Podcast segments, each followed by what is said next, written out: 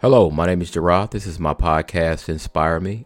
I'm recording my third episode of my brand new season, and I'm going to get started with the African American History series. And this is my third recording. And on this recording, I'm going to talk about Sammy Davis Jr. But first, my quote The ultimate mystery is one's self. By Sammy Davis Jr. Stay with me. I'll be right back. Sammy Davis Jr. was born December 8, 1925.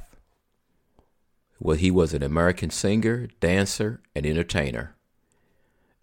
At age three, Davis began performing in vaudeville with his father and uncle, Will Mastin, in the Will Mastin Trio.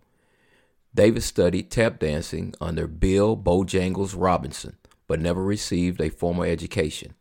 After serving in the U.S. Army, he became the central figure of the Mastin Trio, not only singing and dancing, but also playing trumpet, drums, piano, vibraphone. Moreover, he was an, an accomplished mime and comedian.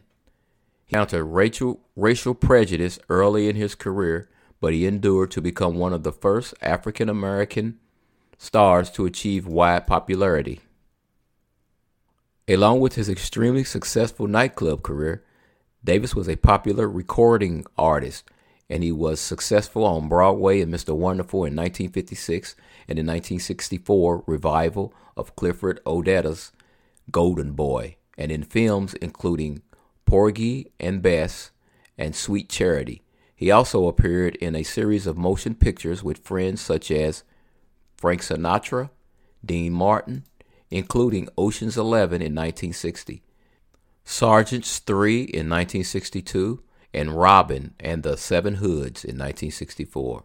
Davis wrote two autobiographical books, Yes I Can in 1965 and Why Me in 1989.